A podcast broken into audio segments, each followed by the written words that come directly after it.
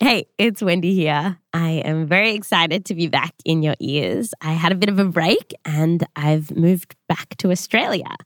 Yeah, so from now on, Science Versus is going to be made with a team in New York and here in Australia. So we're very excited about this. And right now, we're all busily making episodes for next season, which is coming back in March. And by then, I am going to have a recording space, which is great because right now I'm recording under a blanket uh, and I'm a bit stuffed up with just a regular cold, which feels very retro. The snot in my nose and recording under a blanket. Oh, it's a little bit of a mess, actually.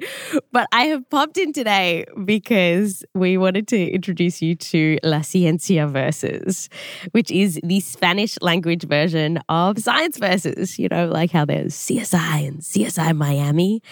Yeah, Science Versus episodes are now being translated into Spanish with some new interviews and some fun additions, including new Spanish speaking hosts. So I want you to meet Dr. Leonora Milan and Dr. Alejandra Ortiz. So, my name is Leonora Milan. I'm a biologist and I have a master's and a PhD in philosophy of science. I'm Alejandra. I'm also a biologist and I have a PhD in evolutionary ecology. Welcome to Science Versus. So lovely to have you guys here. Thank you. Yes. Uh, I mean, Science Versus, the original version, is super cool. And we were fans before we knew La Ciencia Versus was going to be something. So we are super, super happy to be part of it. Totally. We're going to play an episode of La Ciencia Versus. But first, we wanted you all to get to know Leonora and Alejandra. They are friends who have worked together for a long time, and I asked them how they first met. It's actually a bit of a meet cute. Leonora was writing a biology textbook for junior high with some friends. And the publishing house was like, You are not going to make this deadline. You need a new author to help you out. I was like, how are they going to do this to us? Because they're going to put some rando with us on the team and we're going to have to work with whoever that is. That person is going to be probably like old and not cool at all. And we're not going to like that person and it's going to be horrible. And then comes like in the first meeting with, where, where we met Alejandra, it was like we were waiting for her and then she showed up and she had like space leggings and a bright yellow jacket and a super cool like dinosaur backpack and we were like whoa. Way cooler than us. Not gonna like us? I mean we're we, we're okay with her but is she gonna work with us? Is she, is she gonna want to work with us? Because we're like super dorks. That's how we met. It's been years and we've worked yeah. together in a lot of things. So can you tell us you guys have a new book out called uh I'm sorry for my terrible accent, but I do have a lot of I have a lot of fun trying. Um La ciencia de la pancita chelera. That was um, perfect.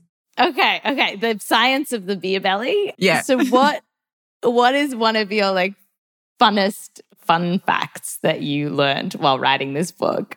We have so many because the book is actually not only about the like beer belly. It's a collection of essays about the human body. So while writing it, we learned so much. Like, for example, parents at least used to tell us that if we peed in a pool, then the water was going to turn purple and everybody would know that we peed in the pool. And so we're like, oh no, I cannot do that because I'm going to be so embarrassed in front of everybody.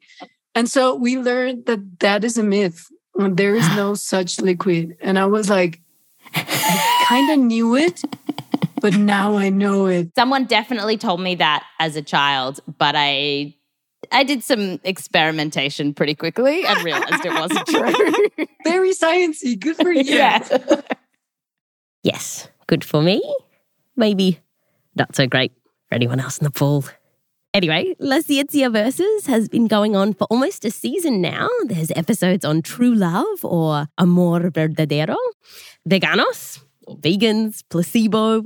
But today, you're about to hear asesinos seriales, or um, Science versus Serial Killers. Leonora hosted this one, and it's one of her favorites. I mean, it was just like so illuminating to get a glimpse in how minds of some people work. Like that, are we all capable of doing horrible things? Or is it just a special thing? Or I don't know. It was like it was fascinating. We're now gonna gonna play that episode. Uh, thank you, thank you so much for your time and joining the show and being a part of La Ciencia Versus. Thank you. It's so cool.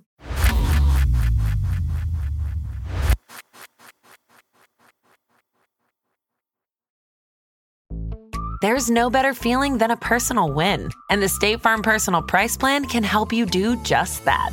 Talk to a State Farm agent today to learn how you can bundle and save with the Personal Price Plan. Like a good neighbor, State Farm is there. Prices are based on rating plans that vary by state. Coverage options are selected by the customer. Availability, amount of discounts and savings, and eligibility vary by state. Elevate every morning with Tommy John's Second Skin Underwear. The luxurious support of Second Skin guarantees everything will go smoothly. With over 20 million pairs sold and thousands of five star reviews, guys love Tommy John. Plus, your most valuable assets are covered with Tommy John's best pair you'll ever wear or its free guarantee. Shop Tommy John's Friends and Family Sale right now and get 25% off site wide at TommyJohn.com slash Spotify. TommyJohn.com slash Spotify. See site for details. Hola, soy Leonora Milán y estás escuchando La Ciencia Versus, la adaptación al español de Science Versus, un podcast original de Spotify. Este es el programa que enfrenta datos contra homicidios. En el episodio de hoy, asesinos seriales.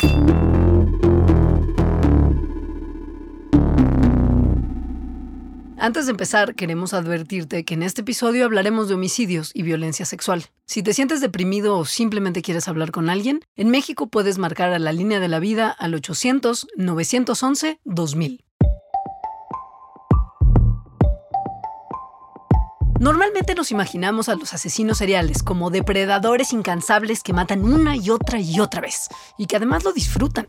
Pueden ser nuestra peor pesadilla, pero más feo todavía porque son reales. Un homicida que personifica muchos de nuestros temores sobre los asesinos seriales es un hombre llamado Ed Kemper, que mató a sus víctimas en los 60 y 70. ¿Nos podrías contar un poquito sobre Ed Kemper? Sí, sí te puedo contar sobre Ed Kemper. El hombre con tanta disposición para contarnos sobre Ed Kemper es Eric Hickey, un psicólogo criminal en la Universidad Walden. Eric sabe mucho sobre asesinos seriales y nos platicó que Ed comenzó a matar cuando tenía tan solo 15 años. Dijo, un día bajé a desayunar y pensé, ¿cómo sería matar a la abuela? Sacó un rifle, disparó y la mató. También mató a su abuelo. Luego Ed se entregó y lo llevaron a un hospital psiquiátrico estatal. A finales de los 60 fue puesto en libertad condicional. Para entonces ya tenía 21 años. Ed ya es un adulto y otra vez está en el mundo exterior. Parecía ser un poco bobo y gris, pues usaba lentes de fondo de botella, pero era muy inteligente y era enorme. Seis pies, nueve y 300 libras. Era un tipo grande. Para que quede más claro, medía más de 2 metros y pesaba más de 135 kilos. Sí, un tipo grande. Y no pasó mucho tiempo antes de que Ed volviera a cometer actos violentos. En mayo de 1972 recogió a dos mujeres jóvenes que pedían raite y Ed se portó encantador.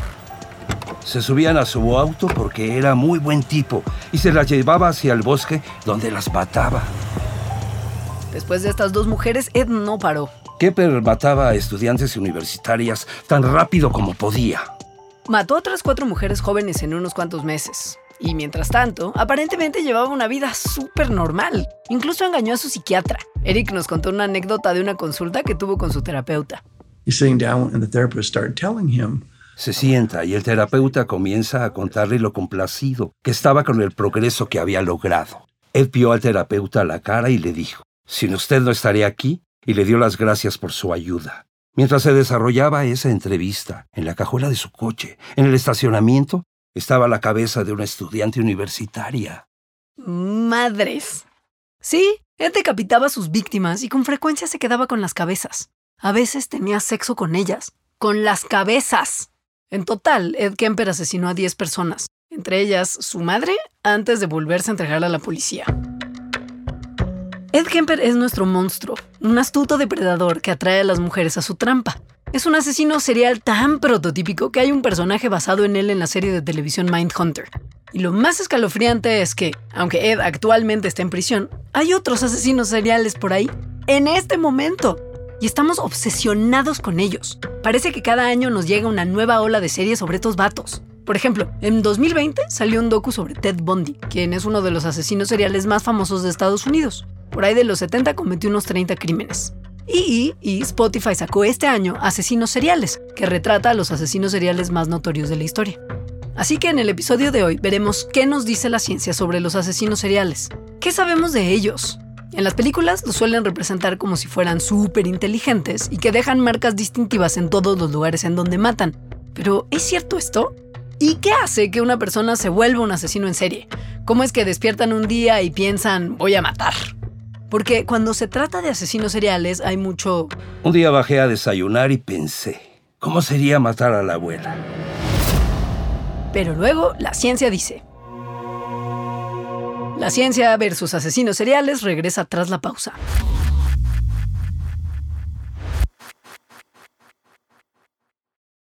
This episode is brought to you by Anytime Fitness. Forget dark alleys and cemeteries. For some, the gym is the scariest place of all, but it doesn't have to be. With a personalized plan and expert coaching, Anytime Fitness can help make the gym less frightening. Get more for your gym membership than machines. Get personalized support anytime, anywhere. Visit AnytimeFitness.com to try it for free today. Terms, conditions, and restrictions apply. See website for details. Elevate every morning with Tommy John's Second Skin Underwear. The luxurious support of Second Skin guarantees everything will go smoothly. With over 20 million pairs sold and thousands of five star reviews, guys love Tommy John. Plus, your most valuable assets are covered with Tommy John's best pair you'll ever wear or its free guarantee. Shop Tommy John's Friends and Family Sale right now and get 25% off site wide at TommyJohn.com slash Spotify. TommyJohn.com slash Spotify. See site for details. This episode is brought to you by Visit Williamsburg. In Williamsburg, Virginia, there's never too much of a good thing. Whether you're a foodie, a golfer, a history buff, a shopaholic, an outdoor enthusiast, or a thrill seeker, you'll find what you came for here and more. So ask yourself, what is it you want? Discover Williamsburg and plan your trip at visitwilliamsburg.com. This episode is brought to you by Essentia. A better you starts with better hydration. Essentia is on a mission to inspire people to do what matters most. Their proprietary ionization process transforms water from any source into ionized alkaline water, providing water that's 99.9% pure with a pH of 9.5 or higher. Essentia overachieving H2O, the number one ionized alkaline water. Shop now.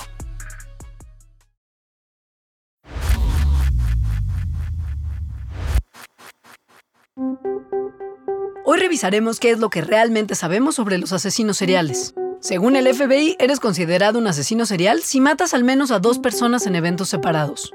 Los investigadores calculan que en las últimas dos décadas ha habido más de 600 asesinos seriales en Estados Unidos, 90% de los cuales son hombres. Y el resto del continente también ha visto unos casos escalofriantes, como el monstruo de los Andes, por ejemplo, que afirmó haber matado a más de 300 niñas y adolescentes entre Colombia, Ecuador y Perú. O Juana Barraza, la mataviejitas, quien mató a 16, pues, viejitas en Ciudad de México. En el cono sur tenemos a Eduardo Robledo Puch, alias el Ángel de la Muerte, acusado de matar a 11 personas. Bueno, cuando ves cómo son los asesinos seriales de Hollywood, hay algunas cosas que todos suelen hacer. O sea, además de matar, claro.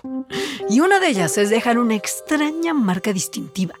Hollywood lo representa como si el asesino satisficiera alguna fantasía espeluznante, como en El silencio de los inocentes, en donde el asesino mete palomillas a la garganta de sus víctimas. En The Mentalist, el asesino serial siempre pinta una cara sonriente con la sangre de la víctima en algún lugar cerca de la escena del crimen. Y en The Wire, en su afán de imitar a un asesino serial, McNulty ata listones rojos a varios hombres muertos. Wayne Petherick, un investigador de criminología en la Universidad de Australia, nos contó que estas marcas se ven en todas partes.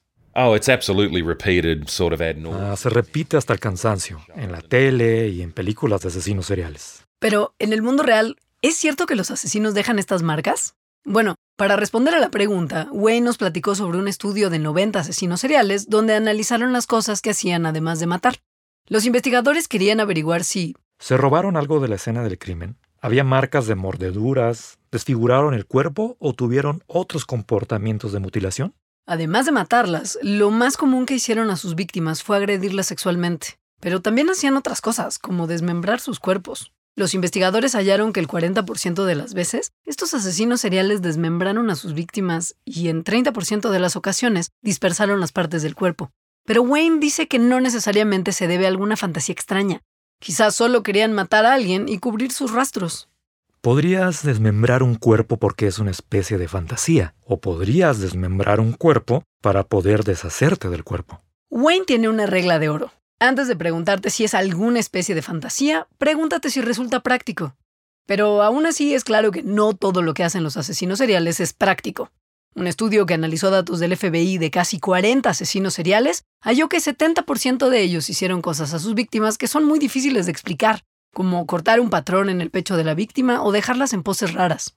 Pero en lo que se equivocan las películas es que la mayoría de los asesinos seriales no parece hacer las mismas cosas raras a sus víctimas cada vez que las matan. Varios estudios han descubierto que con más frecuencia suelen campechanear las cosas. Este tipo de comportamientos distintivos no suelen suceder con tanta frecuencia como nos hacen creer. De hecho, existe esta idea de que los policías pueden capturar asesinos seriales luego de observar la escena del crimen y encontrar patrones. Acuérdate de Mindhunter o de Jodie Foster en El silencio de los inocentes. Pero eso no suele funcionar. Un estudio de 200 asesinos seriales halló que la forma más común en que son capturados es porque un conocido los delató. Otra forma común, los arrestaron por otro motivo, como a Ted Bundy, que lo detuvieron porque venía manejando un bocho naranja robado después de su último asesinato. La neta es que las películas serían muchísimo más cortas si los polis de Hollywood no se pusieran a analizar las espeluznantes señales distintivas y en su lugar sacaran un mapa a la antigüita. Esto porque la ciencia ha descubierto que la mayoría de los asesinos seriales tienden a matar cerca de donde viven o trabajan. Es en serio, los investigadores han hallado que una buena regla es tomar el lugar en donde cometieron dos crímenes lo más alejados entre sí y dibujar un círculo a su alrededor. Y es probable que la base del culpable, ya sea su casa o su trabajo, esté al interior del círculo. Un estudio reciente analizó esto con 15 asesinos seriales condenados en Brasil y demostró que dos terceras partes de ellos estaban en ese círculo. En conclusión, olvídate del listón rojo o las palomillas en la garganta. Creo que la idea de que todos los asesinos seriales dejan unas de picas en la escena del crimen es muy diferente a la realidad que simplemente es que son una persona que en realidad tiene la tendencia a matar múltiples veces. ¿Simplemente son una persona que tiene tendencia a matar múltiples veces? No, a ver, nuestra siguiente pregunta es, ¿por qué? Para muchos de nosotros, la idea de matar a alguien es espantosa. Y sin embargo, los asesinos seriales lo hacen una y otra vez. En las películas parece que tienen un motivo importante para hacerlo, quizás un gran plan maestro como en la película de Batman, donde el acertijo quiere exponer una red de corrupción, o el asesino del juicio final en Dexter que trata de provocar el fin del mundo, y John Kramer de Saw técnicamente mataba a personas para demostrarles el valor de vivir. Pero, ¿por qué lo hacen en la vida real? Bueno, para descubrir qué motiva a los asesinos seriales, regresemos con el psicólogo criminal Eric Hickey, a quien conocimos al principio del episodio, el tipo que realmente disfruta investigar a los asesinos en serie. Simplemente me gusta mucho el lado oscuro, porque tengo que saber cómo son las personas, qué las mueve. Y Eric es la persona ideal para hablar sobre la motivación de los asesinos seriales, porque ha analizado cientos de casos y entrevistado personalmente como a una docena de ellos. Nos contó sobre Larry de Wayne Hall, quien se cree que mató a decenas de mujeres en los 80 y 90. Los dos, Eric y Larry, se sentaron a platicar. Estaba sentado ahí y mi pierna derecha tocaba su pierna izquierda. Así de cerca estoy de Larry, y Larry parecía que salió de una película de terror. Tiene la barba larga y esa mirada loca en sus ojos. Al principio no estaba claro por qué Larry había matado a tantas mujeres, hasta que Eric le preguntó. Entonces dije, bueno Larry, ¿tienes una novia? ¿Alguna vez tuviste una novia? ¿Has tenido sexo con alguna mujer? No, nunca. Y ahora la gran pregunta. La pregunta del millón es, Larry, ¿alguna vez has tenido sexo con una mujer muerta? Y me vio y sonrió y dijo, bueno, quizás. Larry mataba a sus víctimas y en cuanto las mataba, tenía sexo con ellas porque todavía estaban calientes y para él era como si todavía estuvieran vivas. Así es. Muchos de los asesinatos en serie parecen tener una motivación sexual. Muchos asesinos seriales violan a sus víctimas antes de matarlas. Aunque algunos de ellos, como Larry, tienen sexo con ellas ya muertas, y aunque la necrofilia en los asesinatos en serie no es común, tampoco es algo inaudito. Pero no siempre se trata de sexo. Algunos asesinos seriales lo hacen por la ya clásica avaricia. Según una gran base de datos de asesinos seriales, casi una tercera parte mató por dinero. De hecho, parece que esta fue la motivación del primer asesino serial gringo del que se tiene conocimiento. Era un hombre que se llamaba Herman Mudgett. En 1886 se mudó a Chicago y se hizo farmacéutico bajo el nombre de Dr. H. H. Holmes. Al parecer, al poco tiempo empezó a matar a personas para robarle sus propiedades. El edificio en el que cometió los homicidios llegó a conocerse como el Castillo de los Asesinatos. Según informes, en la esquina del sótano había una espeluznante bóveda en donde Herman disolvía los cuerpos de sus víctimas en cal viva. Así que algunos asesinos seriales lo hacen por dinero. Pero dos sondeos grandes hallaron que el motivo más común es porque de alguna forma disfrutan hacerlo, ya sea por algo sexual u otro motivo. Como el asesino del zodiaco, que mató al menos a cinco personas y escribió: Me gusta matar porque es muy divertido. Pero ¿por qué se volvieron así? ¿Cómo te conviertes en alguien que disfruta matar porque es muy divertido? Ahora analizaremos las representaciones de los asesinos seriales. Las descuartizaremos una a la vez. Y nuestra primera víctima, la representación del genio malvado. Una idea en las películas es que los asesinos seriales son genios que disfrutan matar porque creen que están en un nivel superior en la cadena alimenticia. El resto de nosotros somos su presa, corriendo por ahí como gallinas descabezadas para que nos casen.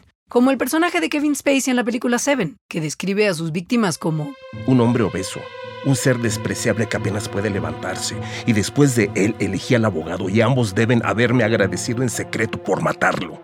Solo en este mundo tan sucio podría intentar decir que esas personas eran inocentes sin sentir vergüenza. Y esta idea de que los asesinos seriales son unos genios malvados que cazan a sus víctimas más débiles aparece todo el tiempo en docus de True Crime. Genios malignos están entre los más retorcidos y perversos de los asesinos. Su perspicacia intelectual es su arma principal.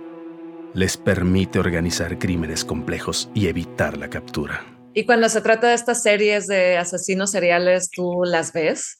Pues sí, también, o sea, fíjate que esas las he visto siempre por la parte del comportamiento humano, ¿no? O sea, es un gusto que ya tenía como desde muy chica. Ella es Gabriela González, psicóloga forense y abogada que trabaja con víctimas y victimarios de diferentes tipos de delitos y quien tiene un interés particular por este tipo de comportamientos humanos. Para averiguar si realmente son tan diabólicamente inteligentes, nuestra productora Patricia le preguntó a Gabriela. Si lo comparamos contigo, conmigo, con el promedio, ¿sí son mucho más inteligentes que nosotros? Pues mira, tanto como que mucho más inteligentes, más bien sabes que sí suelen ser más inteligentes, pero no siempre, o sea, no es una generalidad. De hecho, hay una base de datos en donde los investigadores han recopilado los puntajes del coeficiente intelectual, o IQ, de más de 300 asesinos seriales, la mayoría de Estados Unidos. Y aunque el coeficiente intelectual no es la herramienta perfecta para medir la inteligencia, es de las mejores que tenemos. Esto fue lo que descubrieron. La mayoría de estos asesinos seriales son tan inteligentes como tú y como yo en promedio, quizás un poco más tontos. Otro estudio sobre asesinos seriales alemanes también descubrió que en términos generales no son un bonche de genios. Ahora, sí hay unos asesinos seriales súper inteligentes, como Ed Kemper, el del fetiche de cabezas. Se dice que tenía un coeficiente intelectual de 140, casi a nivel de genio. Pero pues Ed es la excepción, no la regla. Ahora, lo del IQ elevado no es siempre. Lo cierto es que son muy obsesivos. Entonces, más bien, más que IQ, lo que tienen es, en estos rituales llevan a cabo una disciplina muy grande, ¿no? Bueno, hasta ahora esto es lo que sabemos. La mayoría de los asesinos seriales no dejan marcas locas ni ejecutan planes maestros súper astutos. Más bien matan porque disfrutan matar. Ahora la pregunta que queremos responder es, ¿por qué son así? En palabras de Lady Gaga, ¿nacieron así? O como diría J Balvin, ¿no eran así? ¿Les pasó algo que los llevó por este camino? ¿Nacen o se hacen los asesinos seriales? Es algo que... La gran pregunta. Tienen una carga. Cuando vemos en psicopatología, necesitamos analizar una serie de factores, ¿no? Sí, una carga genética es importante, pero también factores ambientales, temperamentales, ¿no? De crianza, tiene que ver. Hay quienes indican, ¿no? Efectivamente, vamos a tener señales de abuso en la infancia, maltrato, ¿no? pero también tiene que ver con el temperamento, con estas cargas biológicas y, pues sí, con genética, ¿no? Entonces, puede ser que tenga una carga de nacimiento, pero no va a ser igual así de que en el momento en que nace ya puede cometerlo, no. Se tendría que desarrollar a partir de estos factores. Incluso hay ocasiones en que familias, vamos a poner que tengan, sean tres hijos, de los tres con condiciones similares de crianza, de vida, educación y genéticas, hablando de que son producto del mismo padre y la misma madre, los tres no necesariamente van a desarrollar, no van a ser los tres asesinos seriales, puede serlo uno y los otros no. Lo que nos lleva a esta idea a la que recurrimos para tratar de explicar el comportamiento de los asesinos seriales, que nacen siendo psicópatas. Esta es una palabra que se escucha mucho por ahí, y para muchas personas una gran señal de los psicópatas es la falta de empatía. O sea, parecen normales, pero pueden lastimar a personas sin sentir remordimiento porque no se sienten mal ante el sufrimiento ajeno. Y Hollywood enloquece con un buen asesino serial indolente. Piensa, por ejemplo, en Christian Bale, en su personaje en American Psycho. Tengo todos los rasgos de un ser humano. Carne, sangre, piel, pelo. Pero ni una sola emoción clara e identificable, excepto la avaricia y la repugnancia. Ni una sola emoción. Pero cuando unos documentalistas le preguntaron a Ed Kemper sobre esto por allá en los 80, dijo que sí le hacía sentir mal, sobre todo cuando mató a su propia madre. La vi y dije, Buenas noches. Y sabía que la iba a matar, ¿sabes? Duele porque no soy una lagartija. No soy una piedra. Y lo que está súper raro es que la mayoría de los asesinos seriales son miembros de la sociedad totalmente funcionales, que aparentemente no tienen ningún desorden psicológico, hasta que los descubren matando un montón de personas. Un estudio sobre más de 250 asesinos seriales halló que solo como 20% fueron diagnosticados con un desorden psiquiátrico antes de ser atrapados. El célebre asesino BTK, Dennis Rader, quien durante tres décadas burló a las autoridades, estaba casado y era padre de dos hijos, era un miembro respetado de su iglesia local e incluso líder scout, mientras simultáneamente mataba mujeres. Pero ¿por qué lo hacen? ¿Es porque no pueden sentir el dolor ajeno? Bueno, los estudios que analizaron la relación entre tener poca empatía y ser violento realmente no han encontrado un vínculo sólido y evidente. En opinión de nuestra psicóloga Gaby, ¿carecen totalmente de empatía? Carecen de empatía y carecen de esta parte culpígena, o sea, ellos no van a sentir culpa por haber matado a una persona. De hecho, ni siquiera es cierto que la mayoría de los asesinos seriales son psicópatas, un desorden caracterizado por la falta de empatía. En un estudio reciente le pidieron a 60 asesinos seriales llenar un cuestionario de psicopatía. sí, es en serio. Es un cuestionario que te pide clasificar en una escala de estoy de acuerdo a no estoy de acuerdo. Afirmaciones como el éxito se basa en la sobrevivencia del más apto. No me preocupan los perdedores. Para mí, lo correcto es que lo pueda hacer. Y en promedio no sacaron 10 en la prueba. Resulta que es tan probable que los asesinos seriales sean tan psicópatas como tú o como yo. Bueno, hay una serie de estudios diferentes en los que los científicos han intentado responder esta pregunta al asomarse a los cerebros de los asesinos para ver si algo extraño está pasando allá adentro. Y algunos investigadores han afirmado que pueden ver diferencias entre los cerebros de personas violentas y asesinos, como que tienen anormalidades en la corteza prefrontal, lo que puede ser señal de menor autocontrol y quizás menos empatía. Un neurocientífico llamado Jim Fallon escribió un libro sobre eso, en este dijo que la imagen cerebral con el distintivo psicópata más grande era la suya.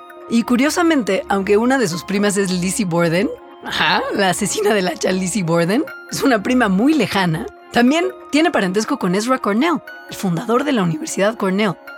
Y lo que nos quiere decir esta historia es que es probable que aunque algunos asesinos seriales tienen algo un poco desacomodado cuando nacen, eso no lo explica todo. O como Jim dijo en una entrevista, demuestra que tus genes no son una sentencia de cárcel. Si podemos culpar en parte a un trocito de la naturaleza, ¿qué más hay? Bueno, un estudio interesante se lanzó a tratar de descubrir qué tienen en común los asesinos seriales. Ahí analizaron a más de mil delincuentes juveniles y compararon a quienes habían cometido un asesinato con los que habían cometido otro tipo de delito. Las llamadas tendencias psicópatas, o sea, falta de empatía e insensibilidad, no predijeron si alguien iba a matar. Pero lo que sí encontró el estudio es que si los niños crecen rodeados de violencia, aumenta su probabilidad de convertirse en homicidas. Y Gaby sospecha que esto también pasa con los asesinos seriales. Han tenido infancias, bueno, durísimas, han tenido antecedentes de maltrato muy grandes, pero hay otros que puede ser que para él haya representado un maltrato no como tal, a lo mejor que hayan sido específicamente con una golpiza, con eso te queda claro, pero hay veces que para ellos lo simbolizan de forma diferente. Lo que nos lleva a la pista más concreta que pudimos encontrar en la literatura para tratar de explicar a los asesinos seriales. Es más probable que los asesinos seriales hayan sido abusados cuando eran niños en comparación con otras personas. Un estudio de 50 asesinos seriales halló que unas dos terceras partes de los asesinos sufrieron abusos, y esto incluye de todo tipo, físico, sexual y psicológico. Otro análisis de 100 asesinos en serie halló que más de la mitad experimentó brutalidad parental. Esto le sucedió a Ed Kemper, el de las cabezas. Se dice que creció en un hogar violento. Como castigo, su madre lo encerraba durante horas en el sótano.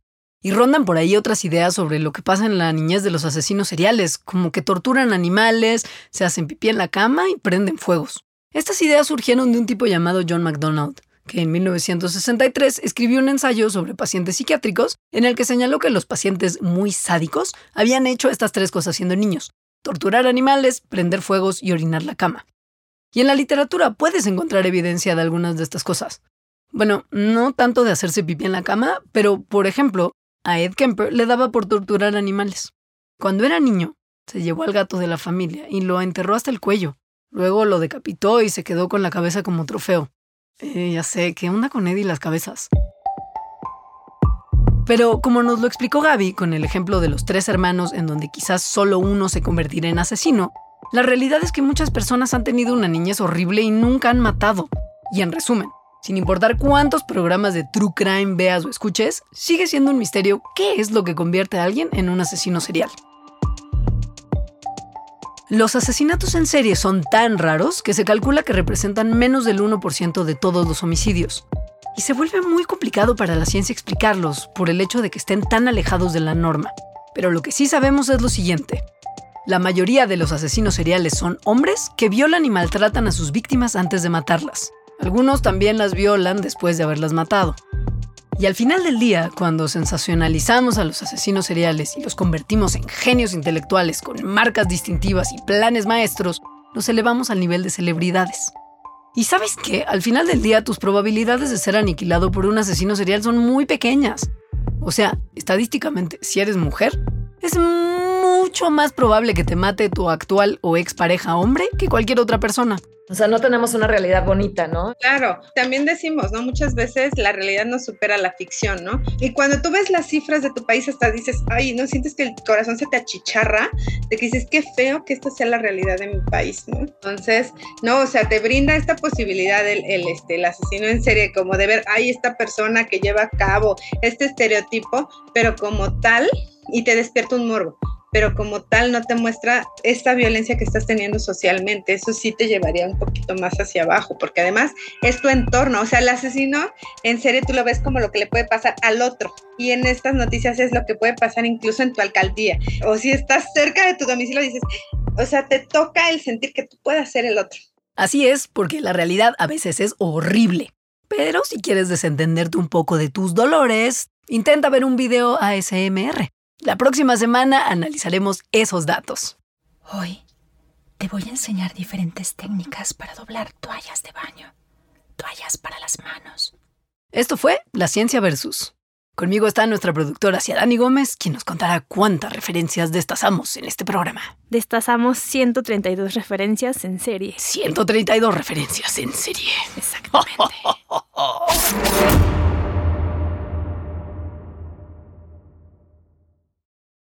That was La Ciencia Versus. You could find new episodes only on Spotify. So just search for La Ciencia Versus. That's L A C I E N C I A, and then versus V S. And new episodes of Science Versus, you know, the old school one, will be back in March. To stay in touch with the show, you can find me on Twitter at Wendy Zook or at Science Versus is on Instagram at science underscore VS. Okay. Back to you next time in March.